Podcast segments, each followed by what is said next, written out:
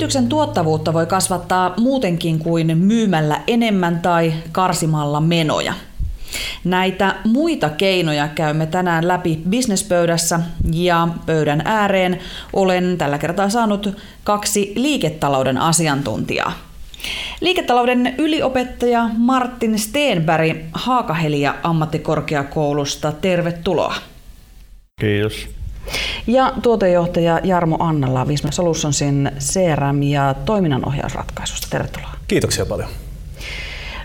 Puhutaan tänään pääosin asiantuntijayritysten tuottavuudesta, jotta saadaan vähän rajattua tätä keskustelua, mutta tokihan monet esiin nousevat asiat varmasti vaikuttaa ja toimii monilla muillakin toimialoilla.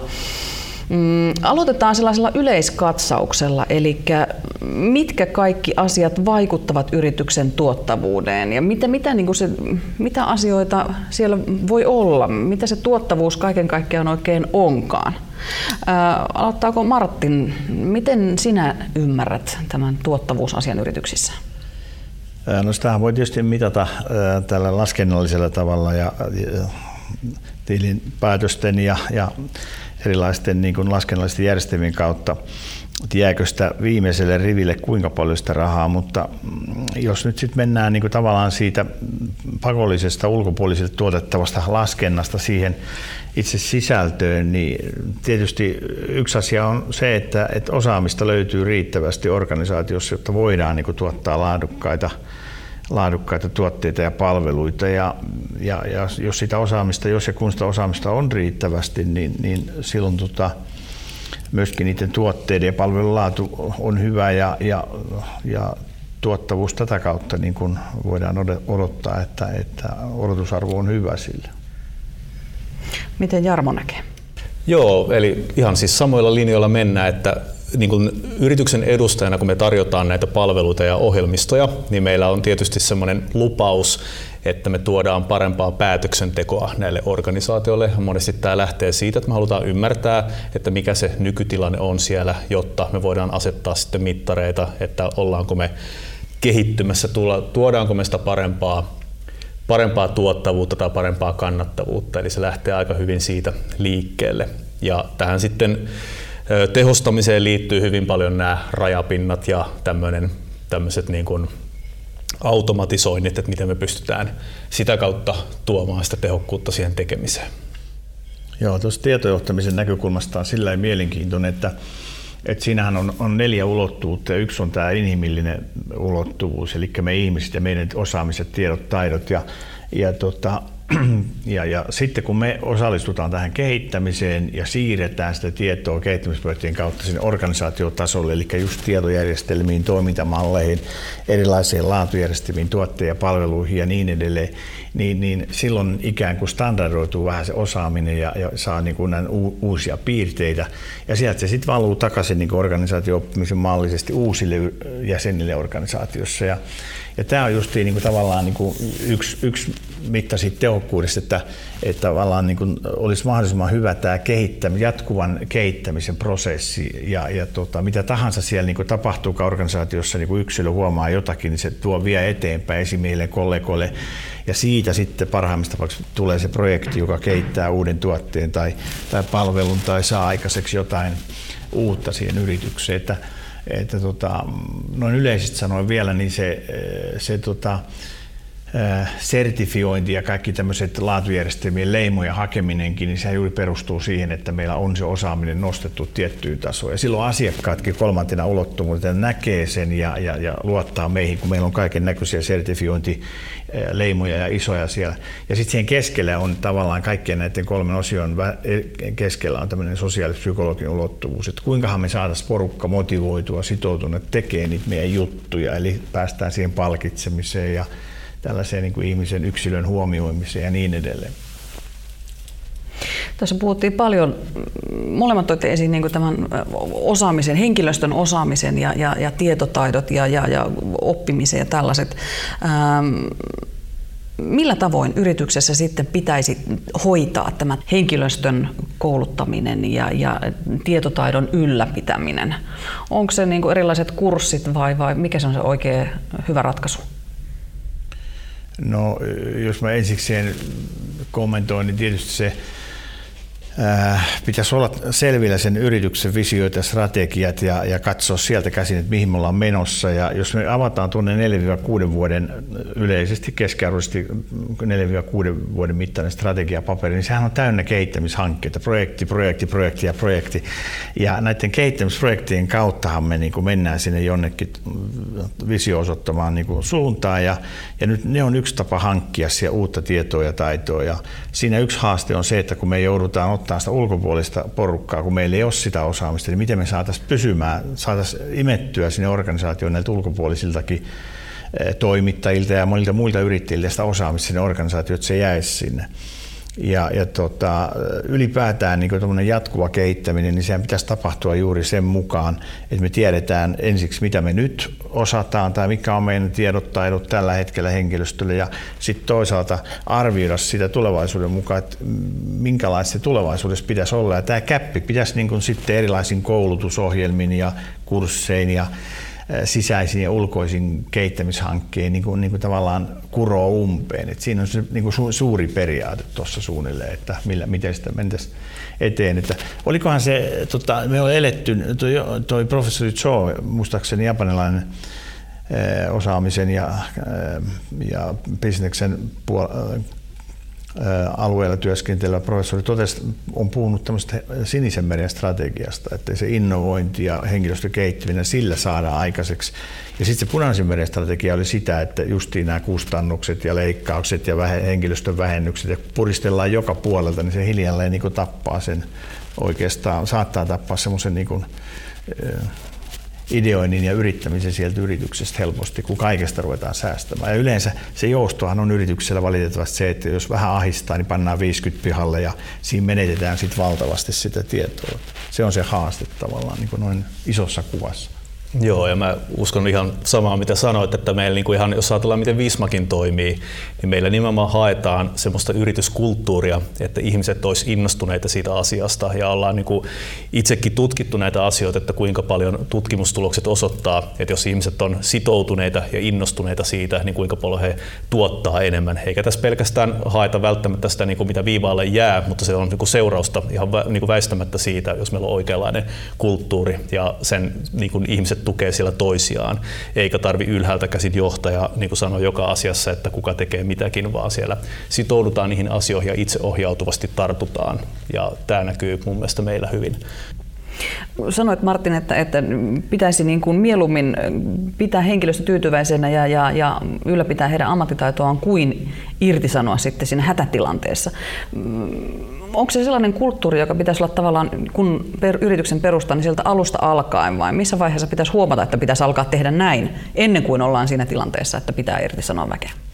Niin se on vähän ikävää, kun tavallaan niin nuo YT-neuvottelut, niin herätään ikään kuin, tai se vaikuttaa ainakin, että ne on vähän ad hoc-maisia, että oho, nyt ensi kuusi joudutaan pakolla pistää alas porukka. Ne, se alku, prosessin alku on aivan liian myöhään ja se on niin kuin monella tavalla niin kuin puutteellinen. Että jos me jo vuotta ennen ruvettaisiin miettimään parikin vuotta, että mitähän tässä tulee tapahtumaan, mitkä on ne muutokset, mehän voitaisiin reagoida aivan eri lailla siihen, siihen, niin kuin siihen mm, laman tulemiseen ja voitaisiin vaikka silloin, silloin niin kuin kouluttaa, kun se on nimittäin aika hauskaa, että laman aikana olisi aikaa kouluttautua, mutta sitten kun tulee nousukausi, niin ei kellään aikaa mennä mihinkään kursseille eikä, eikä pomo päästä sinne opiskelemaan. Mutta mut että juuri käytettäisiin hyödyksi tämä tämmöiset hiljaisemmat ajat ja, ja, ja satsattaisiin niihin. Mutta se tapahtuisi just silleen pitkäjänteisesti suunnittelemalla, että, että niin kuin puhutaan YT-prosessistakin, niin siellä pitäisi olla jo hyvin valmiuksia siihen, että jos semmoinen tulee, niin sitten ruvetaan touhu. Ja sitten kun se on touhuttu ne normaalit isot asiat siellä, monipuolisesti ja laajalla joukolla, niin sitten se jälkihoito vielä, ne, jotka joudutaan irtisanomaan, niin pitäisi jotenkin sijoittaa ja hakea ja johdatella ja tukea ne uusiin työpaikkoihin, niin nehän olisi parhaita markkinamiehiä siellä sitten uudessa työpaikassa, jos niitä on kohdellut hyvin. Mutta jos ne heitetään tuossa tulos niin kuin parin viikon YT jälkeen, niin niistä ei kukaan katokkaan enää sinne taakse. Ja varmaan nujii sen yrityksen, että se oli sellainen ja tällä, että ikinä emme sinne. Mutta sitten taas kun kohdellaan hyvin ja otetaan osaa siihen, niin tota, löydetään uusia töitä, haasteita tai koulutusta tai jotain vastaavaa, niin, niin se, se sitoutuu niin sisäisesti se opiskelija tai se työntekijä siihen, että tuonne voisi mennä vaikka uudelleenkin töihin, jos se tulisi paikkoja. Että se on aika luonnollista, että miten ihminen reagoi se. Joo, pitkäjänteistä yritysstrategiaa tai kulttuurin luomista. Ja tämä on vähän niin kuin tuohon asiaan liittyen, niin kun ollaan monta vuotta toimitettu näitä järjestelmiä, niin ollaan havaittu, että, että keskimäärin oli sitten huonot suhdanteet tai hyvät suhdanteet, niin tämän tyyppisillä niin järjestelmillä, joilla nyt sitten seurataan liiketoimintaa, henkilöstöä ja kaikkea muuta, niille on kysyntää melkein suhdanteesta niin kuin riippumatta, mutta siellä vähän korostuu ehkä eri asiat. Sitten kun alkaa mennä huonommin, niin ehkä niistä järjestelmistä kysytään, ei nyt silleen, että kenelle järjestelmä kertoo, että pitäisi antaa kenkää, mutta sieltä niin kuin ehkä haetaan semmoista tosi tiukkaa kannattavuusnäkökulmaa ja semmoista aika, aika niin kuin tiukkaa analyysiä siitä, että mikä, mikä on hyvää niin kuin lukujen valossa ja mi, mistä voisi ehkä vähän karsia ja näin. Mutta sitten kun menee tosi lujaa, niin sitten välttämättä ei pysy, tai niin, kuin niin paljon ehkä niitä siinä tuijoteta, vaan saatetaan katsoa, että miten tämä myynnin ohjaus, miten tämä niin kuin, joku tota, tämmöinen uusien tuotteiden lanseeraus tai markkinointikampanjoiden hallinta. Tämä on niin toistunut muutaman kerran, kun katsoo nyt semmoinen noin melkein 20 vuotta, mitä mä oon alalla ollut, niin se aina vähän vaihtelee sykleittäin. Ehkä se päätöksentekojärjestelmätkin on sen takia vähän huuhailu, kun ei se esimiesjohtaja niin ei se oikein tajua, mikä hänen mikä hänen työssään niin kuin vaikuttaa siihen kannattavuuteen selkeämmin. Nämä numerot on vain lopputulos siitä tulo, tekemisestä. Mm, kyllä, se kyllä. Niin kuin tavallaan on juuri tämä ongelma siinä, että, että tajuta se oman yrityksen niin kuin toimintaprosessien kehittämistarve ja laajasti niin kuin käydä läpi sitä ja, ja sieltä, sieltä niin kuin näiden ongelmien ja löytäminen ja sitten niiden niiden uusi, uusi, uusi kehittäminen ja mallintaminen ja sitten järjestelmän sovittaminen siihen, niin se on sitten jo, jo niin kuin aika pitkällä se homma. Joo, aika monet, mä sanoisin niin kuin meidän siitä asiakaskunnasta, kun me asiantuntijayrityksiä tavoitellaan ja heille tehdään, niin aika monet heistä kuitenkin on nyt nyt niin toisella kierroksella voisi sanoa. Että ne osaa ehkä kysyä, ne osaa vaatia näitä asioita, mutta jos ottaa kymmenen vuotta taaksepäin, niin siellä oli niin paljon useammin tätä tilannetta, että, että me kirjataan Excelin nämä tunnit ja just asioita jää tekemättä ja laskuttamatta. Mutta oikeastaan aika usein nykyään on sille, että siellä on joku järjestelmä, haetaan ehkä jotain muutosta, haetaan ehkä jotain, jotain niin kuin semmoista, on se sitten niin kuin liiketoiminta muuttuu, on tullut yritysosto, näitä tapahtuu todella paljon ja tästä syystä meillä tulee todella paljon näitä skenaarioita, että siinä kohti tulee se järjestelmän vaihdossa joku iso muutos sieltä taustalle. Halutaan niin vähän katsoa puhtaalta pöydältä näitä juttuja. Mutta 2000-luvun alussa niin oli hyvin tyypillistä, että kun mentiin juttelemaan, niin ei siellä välttämättä ollut sitä struktuuria. Ne keskustelut oli tietysti sitten vähän pidempiä. Ja kyllä siellä täytyy muodostaa nimenomaan se käsitys, että mikä on se tavoite, mitä tässä nyt haetaan. Että jos se jollekin on ihan vaan se, että mä haluan, että meillä olisi tuntilappu vähän paremmin kuin toi Excel, että laskutkin syntyisi niin, että siellä on alvit jopa oikein, niin sekin on ihan hyvä ensimmäinen tavoite. Ja siitä voi sitten niin lähteä vähän parantamaan. Mutta tämä on niin ollut sitä, sitä maailmaa, joka nyt mun mielestä on jo takanapäin. Et jos nyt tulee uusia startup-firmoja, niin vaikka jos mitään hienoa tietojärjestelmää, niin ainakin ne voi ottaa Googlen työkalut käyttöön ja sieltä löytyy suoraan sähköpostit ja kaikki muut. Asia, mikä ei ollut täysin itsestään selvää niin kuin vielä joitain vuosia sitten. Tulee aika monta juttua, mitä täytyy tehdä niin kuin sieltä sun täältä poimimalla, kun perustaa oman firman ja haluaa sille näkyvyyttä.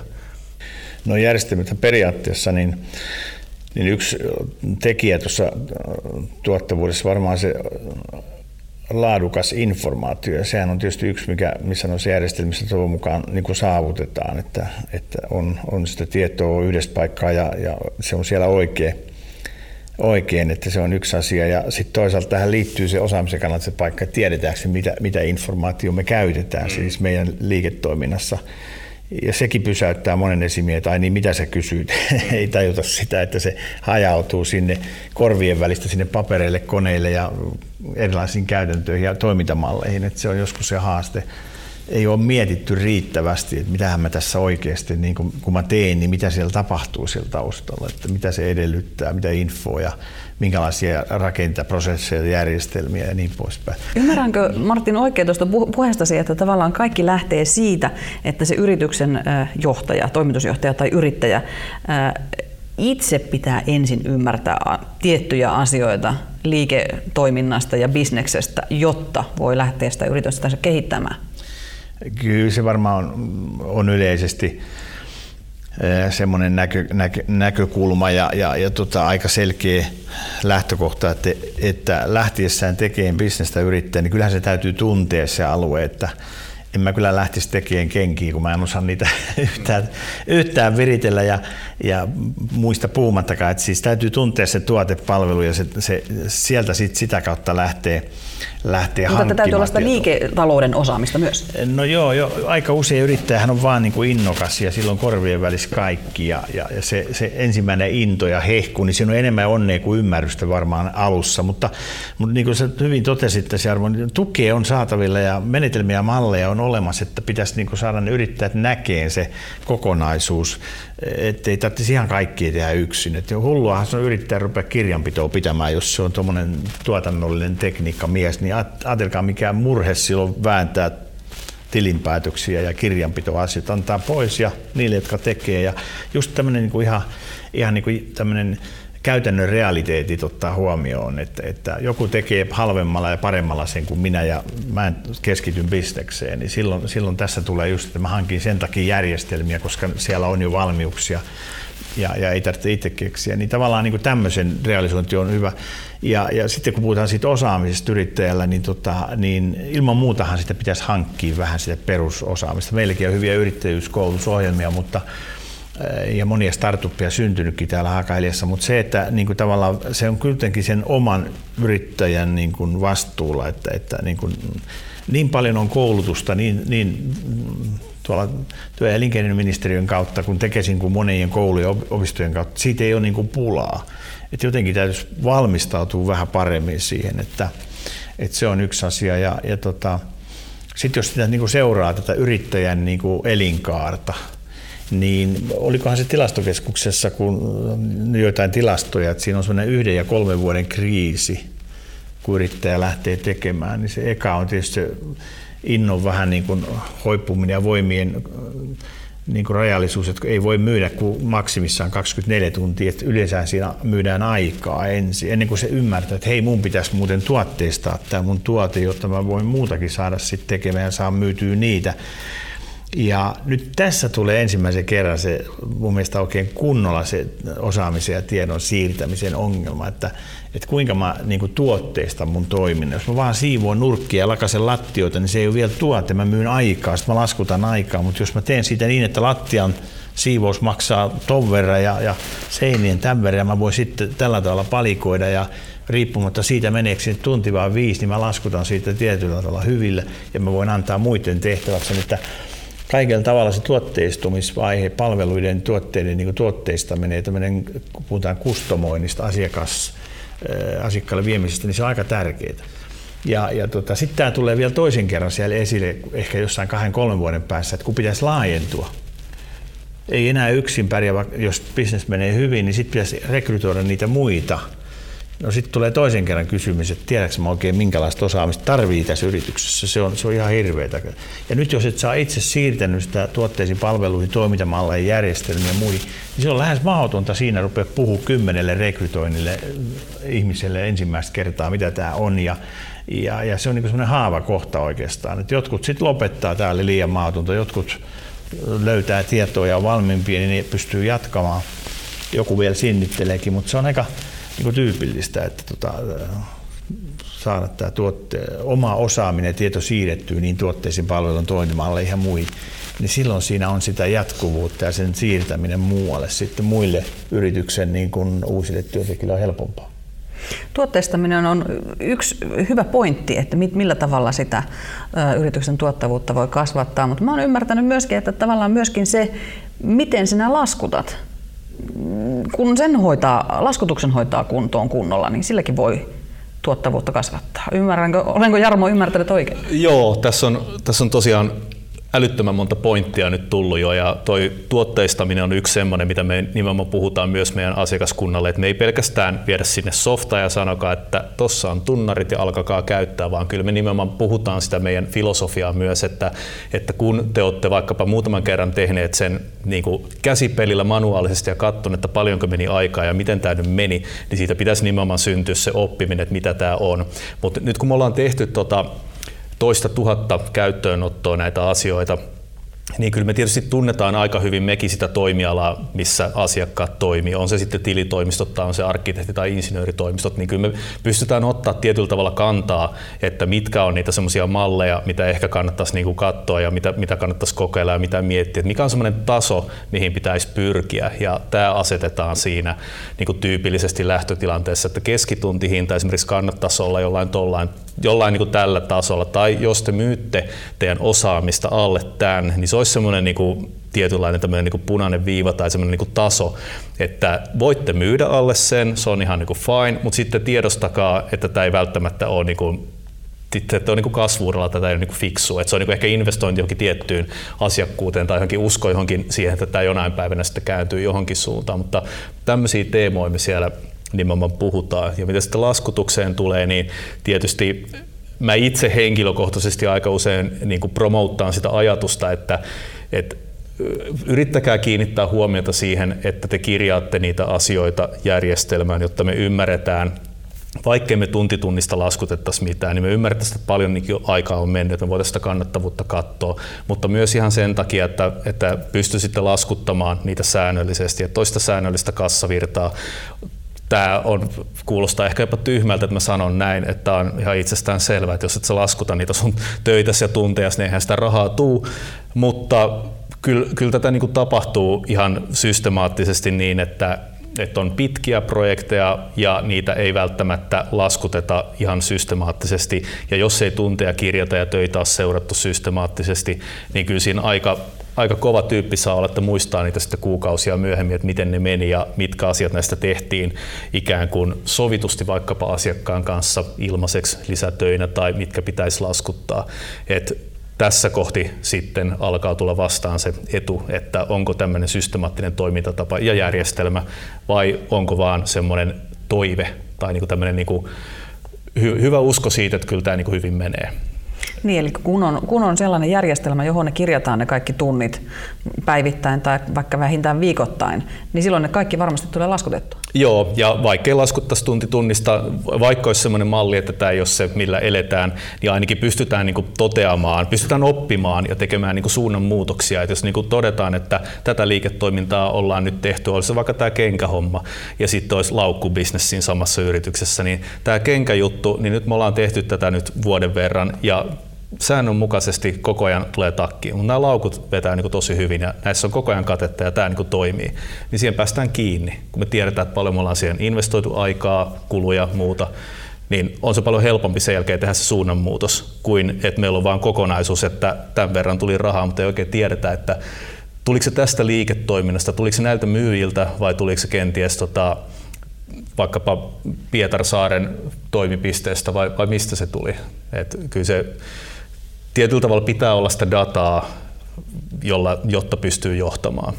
Joo, kyllä se, tämä huomaa sisäisessä projektissa Suomesta selkeästi, että kun te myytte järjestelmän jollekin ja siellä käynnistyy projekti, niin ei ne laske omia tunteja ollenkaan siihen mukaan siihen hankintahintaan. Ne jää usein, no täällähän me muutenkin oltaisiin, niin tämän tyyppisiä. Ja silloin siitä jää just se seuranta vähän, että hei, että tämä muuten on ihan projektista tehtävä työ, niin se on ihan yhtä lailla laskutettavaa sisäisesti kuin muukin. Eli se arvostus, just jos ei tiedä mitä tekee tai ei välitä kirjata, niin se menee vähän niin kuin sit omaa hihaa ja, ja, ja, ja sitten se toiminnan niin kuin kannattavuus siltä kannalta, työn kannattavuus on ihan älytön, eihän sitä voi mm. millään. Tot, se tosiaan täytyy, täytyy niin kuin muistaa, että sitten kun tekee vuosittain, vaikka aikaisemminkin tietysti, mutta tekee raakaa analyysit, mihin se aika on kulunut, niin se voi yllättyä, kun ei joku 30 prosenttia laskutettu, kaikki muu on tuhnattu muu. Kyllä. Ja tuohon, tuohon mun on ihan pakko sanoa, että, että kun me käydään näitä keskusteluita, että me otetaan järjestelmä käyttöön, me palataan asiakkaalle muutaman kuukauden päästä sen jälkeen käymään. Ja jos me katsotaan vähän sitä kimpassa, ei pelkästään silleen, että opastetaan, vaan siinä käydään monenlaista keskustelua, niin se saattaa käydä ilmi, että, että jollain tiimillä, jonka oikeastaan tehtävä on tuoda laskutusta, niin tämän porukan laskutusaste on vaikka 50 tai 60 välissä, 50 ja 60 välissä, aika tyypillinen. Ja nyt voisitte kysyä, että onko tämä, onko tämä niin hyvä luku. Riippuu ehkä vähän toimialasta, mutta monesti voi olla, että se toimitusjohtaja tai joku, joka vetää sitä tiimiä, on ajatellut, että kyllä se on ainakin 80 tai 90, koska niiden tehtävä ei ole mitään muuta kuin tehdä laskutettavaa työtä. Miten se voi olla 50? Ja siinä voi olla, että sille löytyy täysin hyvä selitys, mikä ei ole mitenkään niin ongelmalle. Että siellä on esimerkiksi rekrytoitu ihmisiä, ollaan lähdetty hakemaan kasvua. Ja tämä rekrytointi on johtanut siihen, että totta kai siellä autetaan kaveria. On kirjattu järjestelmä ihan niin kuin on sovittu, että autettu kaveria. Ja tämä on niin sitten ihan niin hyvä juttu. Sitten tiedetään. Tai sitten toinen vaihtoehto, että, että joku toinen esimies jostain takavasemmalta kävi sanoa, että hei, sun pitäisi dokumentoida tämä keissi ei siitä voida laskuttaa, mutta tee se kuitenkin, koska jonkun pitää. Ja tällöinkin on kuitenkin positiivista, että me niin ymmärretään, että mistä se syntyy. Ja silti tämä on niin vienyt sitä yritystä eteenpäin. Ja tä- tällaisia niin tulee vastaan. Mutta voi myös olla, että on tullut vastaan tilanteita, jossa se on 50 ihan vaan sen takia, että ei ole tehty niitä hommia, mitä on pitänyt. Mutta ei oikeastaan mitään järkevää selitystä, että mitä on tehty. Mutta aika usein niihin löytyy ihan niin hyvätkin perusteet. Eli niin täytyisi olla kuitenkin joku systeemi, jolla seurataan sitä, että, että miksi se laskutusprosentti on 50 eikä 80 tai 90. Jos hakee kasvua ja hakee rekrytointeja, haluaa kehittää sitä toimintaa ja haluaa ymmärtää, että mistä ne hyvät jutut tulee ja missä on parantamista, niin kyllä se, kyllä se niin kuin lähtee siitä, että pitää tietää tietää ne jutut ja päästä pureutumaan. Ja ei tarvitse missään mielessä hakea kaikkia asioita kerralla. Voidaan ottaa niin kuin ensin joku yleiskuva, että otetaan vaikka se, että liikevaihto on tossa ja niin kuin missä sen pitäisi niin kuin olla. Ja ottaa niin kuin joku yksi, yksi steppi ja sitten mennään niin kuin seuraavalle levelille niin sanotusti, kun ollaan se ensimmäinen asia saatu ymmärrettyä, että, että oliko tämä näin. Eli asia kerrallaan.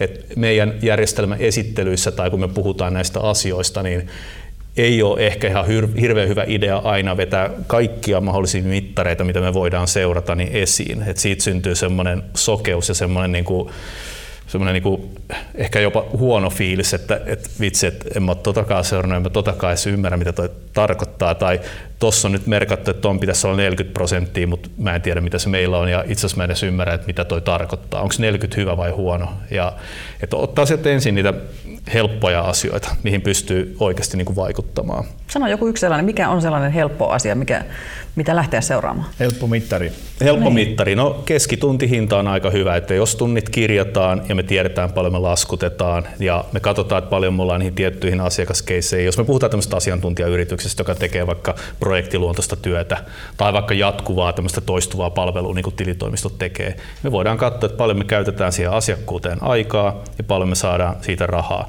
Me voidaan pistää se vaikka sitten listaksi, että tässä on nämä top-asiakkaat, näitä me pystytään palvelemaan niin kuin tällä tuntimäärällä ja me saadaan sieltä näin paljon rahaa ja sieltä alkaa sitten ehkä niin kuin löytymään semmoisia ei nyt voi sanoa ikävästi, että niinku huonoja asiakkaita, mutta ehkä niinku se, se niinku hankalia asiakkaita, että ne työllistää tosi paljon, mutta ei saada rahaa.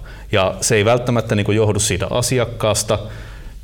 Se asiakas voi olla ihan niinku fine, se voi olla ihan oikeassa, mutta mitäpä jos se on myyty ihan väärällä hinnalla. Et se on niinku, tavallaan kääntyy niinku sitten peilin katsomiseksi siinä kohti, että asiakas on ostanut sen palvelun ja silloin on myyty, mitä hän on pyytänyt. Mutta tämä keskituntihinta on semmoinen aika hyvä mittari. Jos me valmistetaan jotain tuotetta, niin siellä on ihan samalla lailla pitää tutkia, että kuinka paljon tähän menee, että valmistukseen meni tunti puolitoista ja raaka-aineet näin paljon ja sitten siihen tuli tällaisia hallintokustannuksia ja sitten kate ja muut ehkä päälle. Joo. Eli kyllähän se niin kuin, tämmöisiä pointteja niin täytyy sitä toimintaa seurata, jotta sitä kannattavuutta voidaan sitten niin parantaa niin näin teknisesti järjestelmällisesti.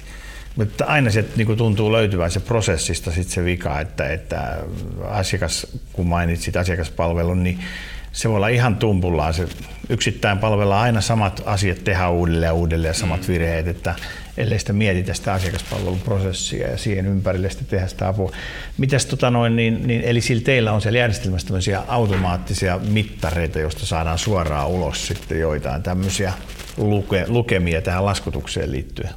Joo, eli me, joo, et voidaan ajatella vaikka nyt näin, että, että jos me mennään katsoa jonkun tietyn yrityksen www-sivut ja me katsotaan siitä ihan vain pintapuolisesti, että heidän liiketoimintaan saa myydä näitä ja näitä ja näitä palvelut, siinä on vaikka kolme jotain palvelua, niin käyttöönotossa tyypillisesti mallinnetaan ne kolme palvelua järjestelmään luodaan ne henkilöt järjestelmään, että ne pääsee kirjautumaan ja tekemään sitten sinne niitä projekteja tai niitä töitä ikään kuin niille asiakkaille ja sitä kautta päästään sitten laskuttamaan niitä asiakkaita. Ja kun tämä on tällä tavalla niin kuin viipaloitu siihen liiketoimintaan ja sille asiakkaalle myytäviin tuotteisiin, niistä pystyy lähestyä sitten aika monesta kulmasta ja löytämään yleensä ne niin kuin hyvät jutut ja sitten ne huonot jutut ja asettamaan sen tavoitteen, että mitä sen pitäisi olla kun liittyen tähän tietopääoma-ajatteluunkin, niin, niin yksi tärkeimpiähän on asiakas ja, ja varsinkin ne tärkeimmät asiakkaat, että, että tota, nehän ne määrää sen suunnan ja bisneksen. Ja mä esittäisin aina kysymyksenkin, että minkälaista tietoa ja osaamista asiakas meiltä kysyy ja vaatii. Ja meidän pitäisi sinne päin sitten mennä ja se, että miten, minkälaista tietoa me jatkuvasti ja automaattisesti kerätään asiakkaalta, niin sehän on ihan A ja O. Aika harvasta järjestelmässä on mitään automatiikkaa tehty. Vaikka me tiedetään, että tuolla webissäkin, kun me käydään katsomassa niitä, niitä tota, uusia kännyköitä jossakin, niin siellä meitä koko ajan seurataan. Sinne jää jotain merkkiä meistä, että se on parhaimmillaan tai pahimmillaan mennyt niin pitkälle se seuranta. Mutta, mutta tavallaan niin se aktiivinen asiakastiedon seuranta, niin se, se on vielä vähän auki, koska, koska se on laskettu, että joku 70 prosenttia uusista ideoista ja ongelmista ja kehittämistä, se tulee sieltä. Mm, niin, niin, joo. Et se aika hämmästyttää, miten vähän oikeasti systemaattisesti niin kuin seurataan niitä, jotta voitaisiin ojentautua ja orientoitua sinne päin, mikä, mikä, mikä meitä pitäisi niin kuin tavallaan niin kuin olla se ohjaava tekijä.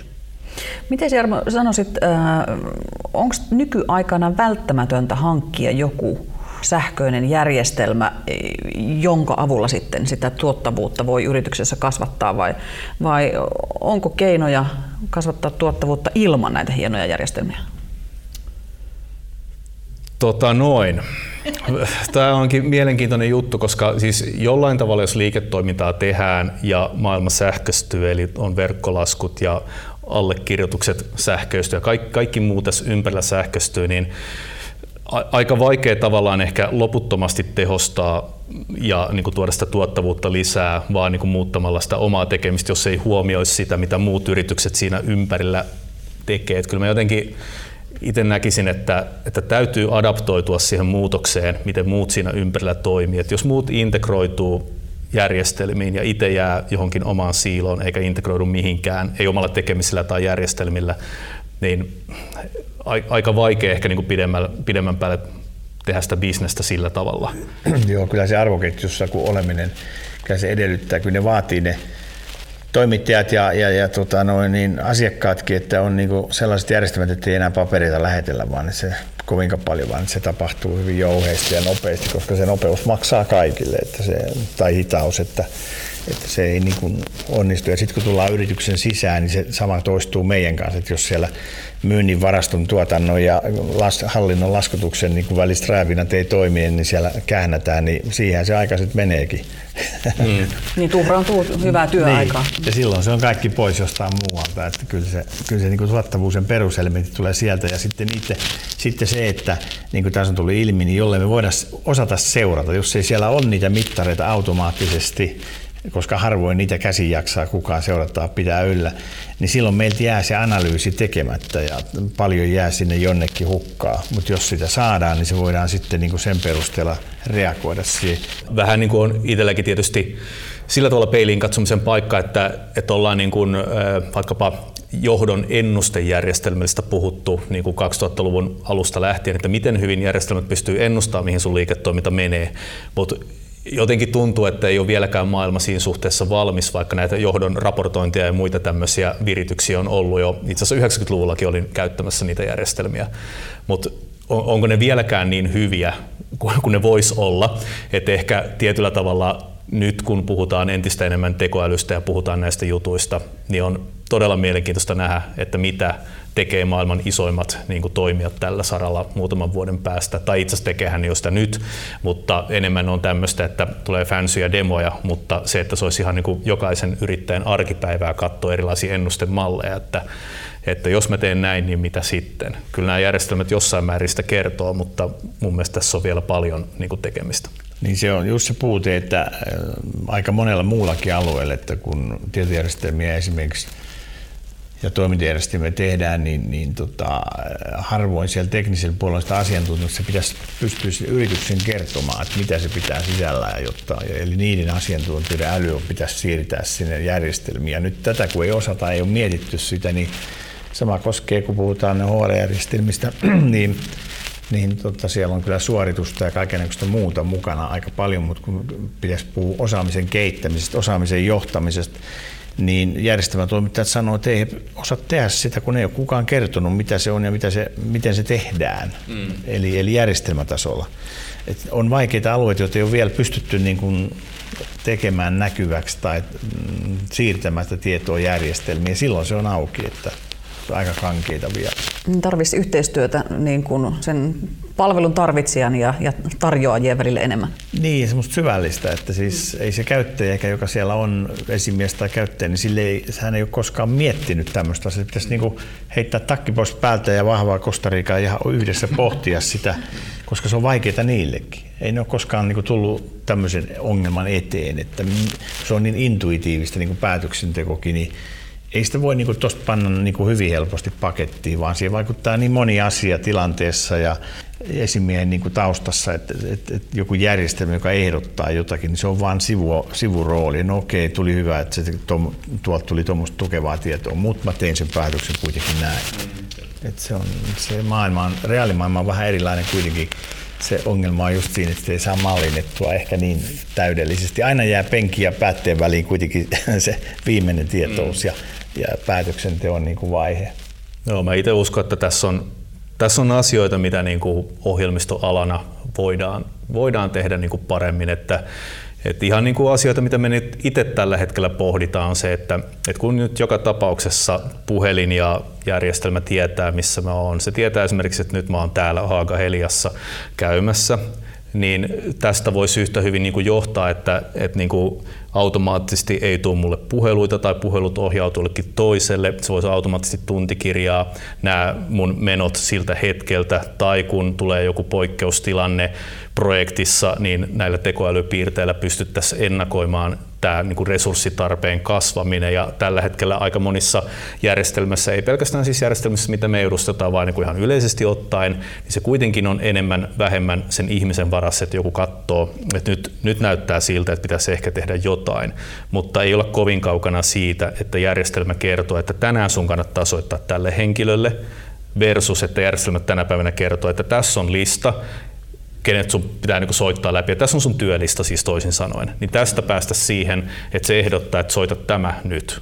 Eli helpotetaan tavallaan sitä niin kuin jotain henkistä kuormaa ja tämmöistä, niin kuin, jos nyt sanoo ikävästi, niin ahdistusta tuomalla näitä tämmöisiä älykkäitä piirteitä. Eli tekoälyyn perustuen automatisoida asioita ja ehdottaa niitä oikea-aikaisesti ja välttää sitä niin kuin informaatioähkyä.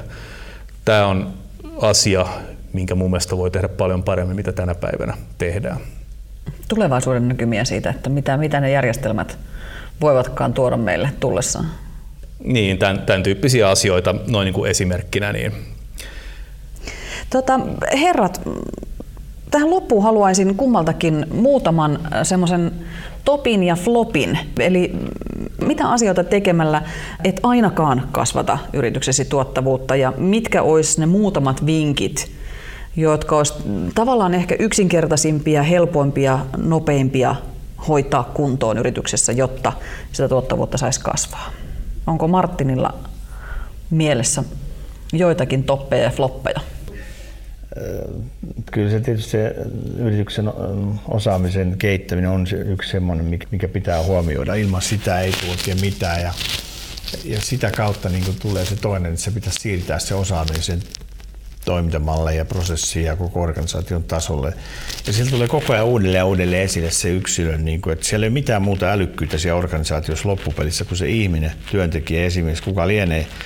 Ja siitä niin kuin huomioiminen, että tavallaan tämä People Analytics, mikä on nyt tulossa tulevaisuudessa, että huolehditaan niistä parhaista ja ehkä kaikista, mutta että varsinkin niistä muutamista avainhenkilöistä ja niiden jaksamisesta niin kuin kokonaisvaltaisesti, niin se on, se on ehkä eh, jonkunnäköinen viite siitä, että, että, että ruvetaan pikkuhiljaa tajumaan, että ihmiset ei ole sosiaalisia eläimiä, vaan on ihan älykkäitä ja vapaan taidon omaavia ihmisiä, joilla on tosi hyviä ideoita, kun vaan joku kuuntelisi niitä että kerättäisiin sieltä ne ideat ja otettaisiin huomioon tuolla organisaation kehittämisessä. Siinä on mun mielestä iso paketti, jos on monta tämmöistä teemaa. Ja sitten taas negatiivisesti ajateltuna, niin, niin semmoinen autoritäärinen johtaminen ja, ja, ja oman pään pitäminen ja ku, organisaation kuulematta jättäminen, niin se on kyllä semmoinen floppi, joka ei kauaa elätä, että että tota niin, se, se on varmaan esimiestyössä paljon puhuttu siitä, miten huono, huonoa laatua se tuottaa, että on, on osaamaton tai, tai, tai